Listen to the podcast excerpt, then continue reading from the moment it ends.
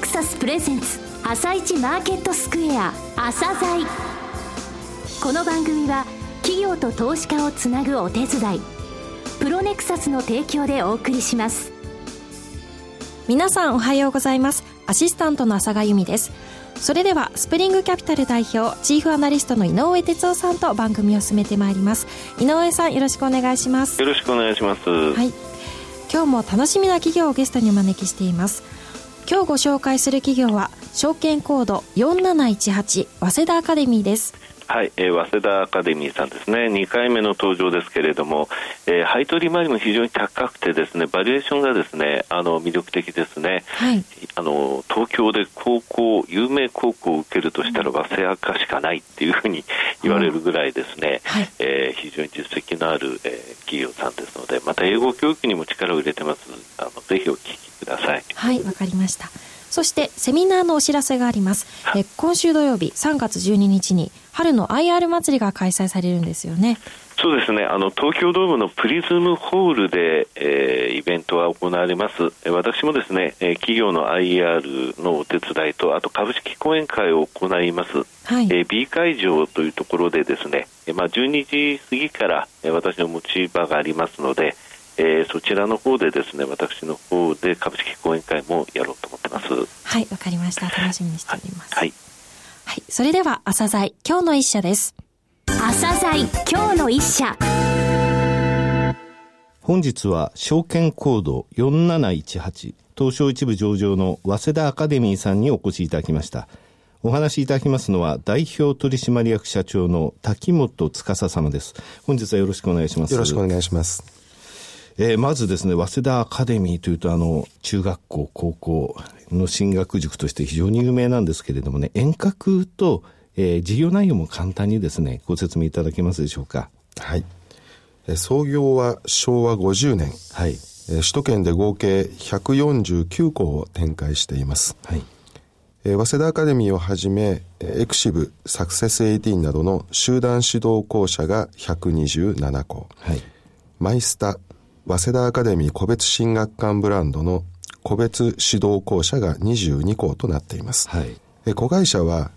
医師薬系専門予備校の老舗野田クルゼを運営する野田学園と茨城県内で小中学生を対象とし進学塾を運営する水戸アカデミーとなっております。難関校への合格実績の高さを誇り、昨年までで総計附属高校は15年連続、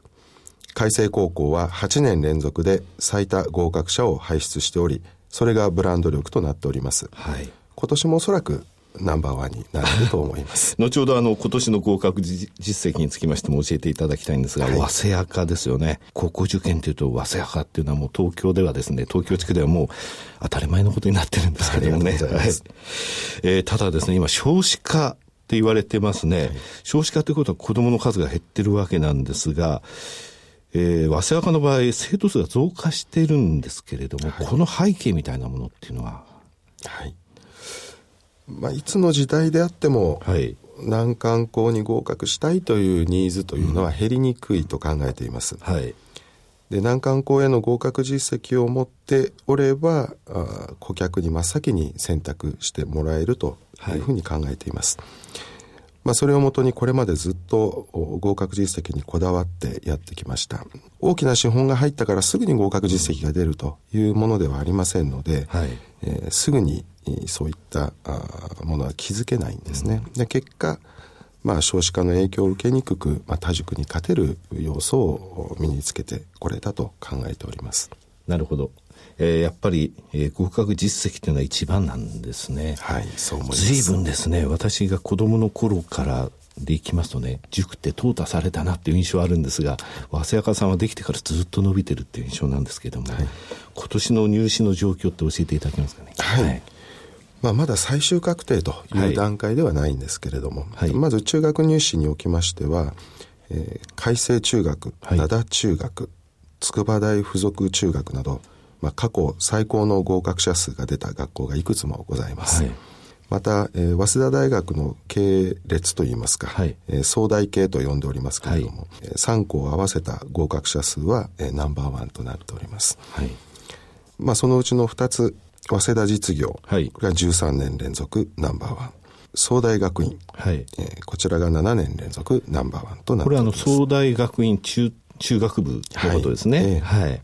高校入試におきましては、まあ、先ほどご紹介もいただきましたけれども、海星高校が、はい、まあ、おそらく9年連続で、はい、そして、えー、総計大附属、はい。えー、こちらも7校ございますが、まあ、7校それぞれも、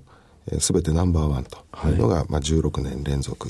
になろうかと思います。総計付属と改正行くなら早稲かっていう、そういうことになってるわけなんですかね。あの、昨年ですね、はい、茨城県にある先ほどご紹介ありましたが、水戸アカデミー、こちら子会社化されましたけれども、はい、どのような狙い、シナジーがあるのでしょうか？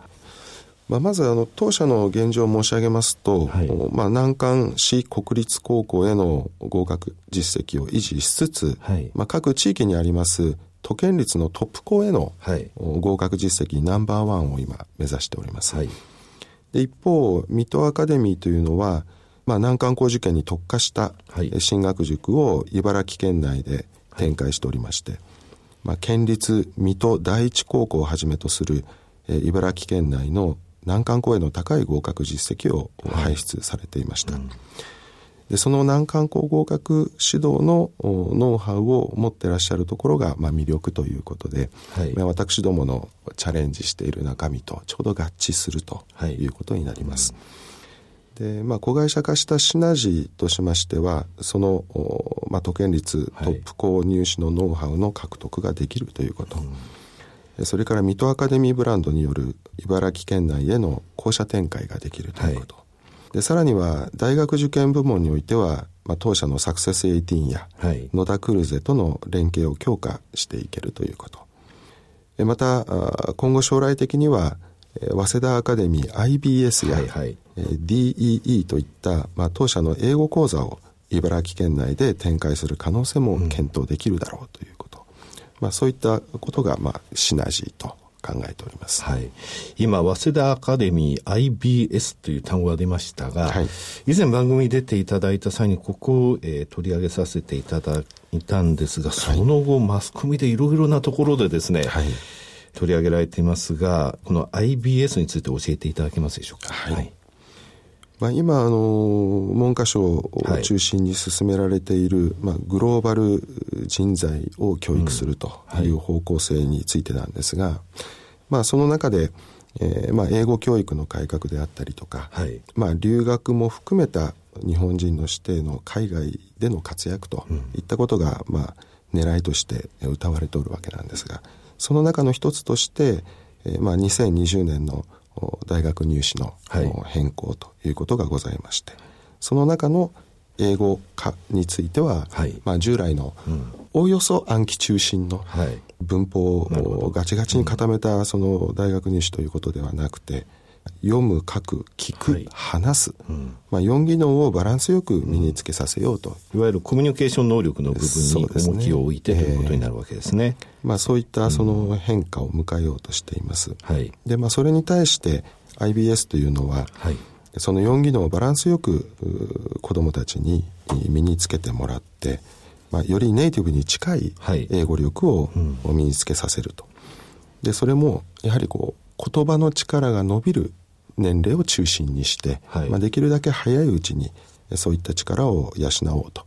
いうことで立ち上げたコースになります。これ実際あの小さいお子さんって言いますか、はい、ものすごいその英語を話しててですね、えー、あの英検1級取った準1級取ったっていうのをテレビで見たんですが、はい、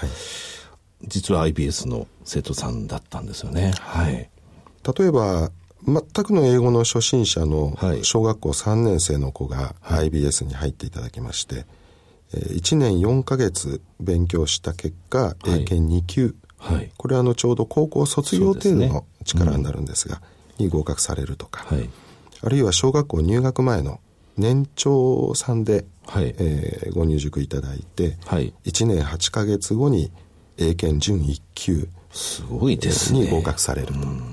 まあ、顕著な2例ですけれども、はい、えー、そういった成果も出ております。今後もこの、えー、IBS 力を入れていかれるんですか？はい、はい、IBS を中心にして、はい、英語教育プログラムの開発拡充に努めていく所存です、はい、続いてですね株主還元についてお聞きしようと思いますがえこの3月の株主を対象に株主優待を開始されるという報道がありましたが、はい、こちらについて教えていただけますか？はいで、まあ、もともと株主の皆様の日頃のご支援にお応えしたいとい。う考えを持っておりまして、はい、えー、まあ、IR のイベントとか、あるいはあの株主様に返していただくアンケートなどにおいても、はい、株主優待導入希望の声というのをずっとこう多くいただいてたんです。いろいろと模索をしてきたんですけれども、保有株数に関係なく1単元以上保有されていて、継続保有期間が3年未満の株主様には一律1000円のクオカード。はい。継続保有期間が3年以上の株主様には一律2000円分のクオカードを年1回贈呈するというものです。なるほど。配当金の方ですけれども、こちらの、えー、継続して30円を、えー、維持されておりますが、えー、非常に安定してるんですけれども、こちらについても教えていただけますか？安定的な配当ということを、まず一番重要に考えておりまして、はい。まあ、二つ目には、配当成功も勘案するというのが基本方針になっております。まあ、従いまして、あの、期ごとの業績で配当金額が上下するという状態ではなくて、はい、およそ決まった金額を配当へ回していきたいということを続けてまいりました。え平成28年3月期は、え中間配当10円を配当させていただいておりまして、はい、期末配当は、え20円。はいの予定で合計しますと年間30円の予定ということになっております。なるほど。3月2日現在の株価が905円ですね。こちらであの配当利回りを計算しますと3.3%、はい。えー、単元株100株ですね、はい、でこちら3年未満だと1000円のクオカード。となるとこれ配当利回り実質的には4.43年以上保有している場合は5.5%、はいえー、随分とですね、配当利回りが高い銘柄たくさんありますが、その中の一社ということになりますね。はい、はい DOE というのをこの番組ではあのご紹介してましてね、ROE かける配当成功が本当の配当成功だと、こちらにつきましても今試算しましたら3.9%あるんですよ。つまりほぼ4%。はいえー、企業を除く29業種の平均が2.5%ですので、大体40年間かかって株主資本が配当という形で返ってきますよと。で、御社の場合は4%ですので、ここのところが25年ということになりますね。はい、クオカード入れるともっと短くなるってことですか？そうなりますね。はい今後も株主の皆様に向き合って、より魅力的かつ公平で安定的な還元策を模索してまいります。はいえー、最後になりましたが、リスナーに向けて一言お願いします。私たちはあの受験に合格するために教えているという存在ではありますけれども、はい、子供たちには受験勉強を通じて本気でやることの価値というものを知って卒業していってほしいと思っています、はい、何事も本気になって頑張ったということは子供の時代はあまり経験できるものではないですし、はい、スポーツや芸術と同様勉強も本気になって頑張った結果というのは子供たちにとって大きな自信になります。また将来いろいろな困難に直面した時も自分の力で乗り越えられるような知恵のもとともなると思うので、はい、そういった子供たちを増やして、その中から将来日本の様々な分野でリーダーになれるような人材が出てきてほしいと願って教育に携わっています。えー、滝本さん、本日はどうもありがとうございました。ありがとうございました。今日の一社、早稲田アカデミーでした。なお、今日の一社のロングインタビューは番組ホームページからお聞きいただけますが、さらに井上さんに早稲田アカデミーについてお話しいただきます。はい、えー、早稲田アカデミーさんですけどもね、あの、東証一部のですね、えー、昨日現在の PR の平均は15.3倍なんですね。はい。えー、で会社予想の今年3月期の PR で14.9倍えー、早稲田さんの方が下なんですよね、はい、PBR が1.16倍、これ、東証一部が1.13倍ですから、ほぼ変わらないと。はい、と考えますと、この、えー、配当利回りの3.3%、うん。えー、それから株主優待のクオカードを入れると4.4%、3年以上保有すると5.5%、やはりあの配当利回りの高さっていうものは分かると思うんです。ね、はい、ただこの前提にあるのはやはりあの業績の非常に堅調だということですね、はい、その業績の堅調さというのは、えー、合格実績に裏付けられているということですね。はい。わ、はい、かりました。それでは一旦お知らせです企業ディスクロージャー IR 実務支援の専門会社プロネクサス。上場企業のおよそ6割2200社をクライアントに持つ。これはアジア証券印刷の時代から信頼と実績を積み重ねてきたからこそ。さらにプロネクサスが目指すのは企業と投資家をつなぎ日本の株式市場を活性化させることです。プロネクサス私たちは個人投資家の皆さんを応援します。井上哲夫。今日のストラテジーそれでは井上さん、後半の解説もよろしくお願いします。はい、あの告知のところで今週の土曜日、えー、プリズムホール、えー、東京ドームで12時過ぎから何を話すか、えー、言ってなかったですね。はい、えっ、とね、今やっぱりね、株式市場をめぐる3つの懸念っていうのはあると思うので、その部分をお話ししようと思うのと、はい、あと配当利回り、え今日もお話ししましたが、高配当利回りに対する問い合わせが多いんですね。はい、ですので、え今期、え配当見込みによる配当利回り3.5%以上、直近5期以上連続で配当、え今期が減配じゃないこと、はい、え PR17 倍未満、PBR1 倍未満、ROE8% 以上、えこれでですね、はい、55銘柄ピックアップしましたので、はい、このリストもお渡ししようかなと思います。はい、それがですね、実は来週、一般週刊誌なんですが、かなり大きいところで、ちょっとあの私の、えー、記事といいますか特集でやっぱり出そうと思ってるんですが、はい、非常に本当は配当利回りに対するですね、えー、感濃度が高くなってますので、はい、まだ間に合います、今週の、えー、土曜日でしたらね、ね。えー、3月20、えー、の3月期末のところまでのところですね、そのリストもお渡ししようと思っております。はい、はい、それでですね、その3つの懸念のうちの1つなんですが、やっぱり業績なんですね。はい、あの昨日ですね、内閣府のところで2月の、えー、街角景気ウォッチャーですね、これが出ましたけれども、1年3か月ぶりに判断が引き下げられました、はい、弱さが見られると、2か月連続で悪化してるんですね。で、10、12月の GDP、こちらにつきましても改定値が出て、まあ、見出しを見ますとね、1.1%のマイナスに情報修正というふうになってますが、はい、マイナス1.4%のところの、ね、年率ベースから、えー、若干情報修正といいましてもね、個人消費悪い、それから輸出悪い、設備投資も悪い。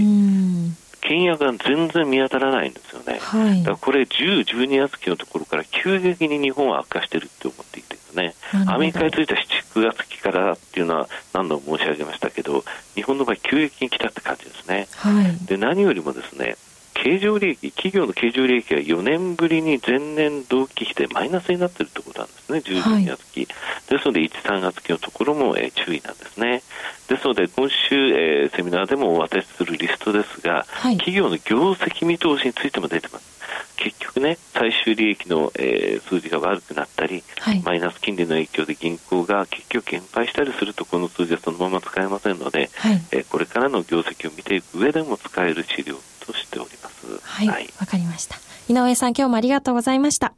この後は東京市場の寄り付きです。朝鮮この番組は企業と投資家をつなぐお手伝いプロネクサスの提供でお送りしました。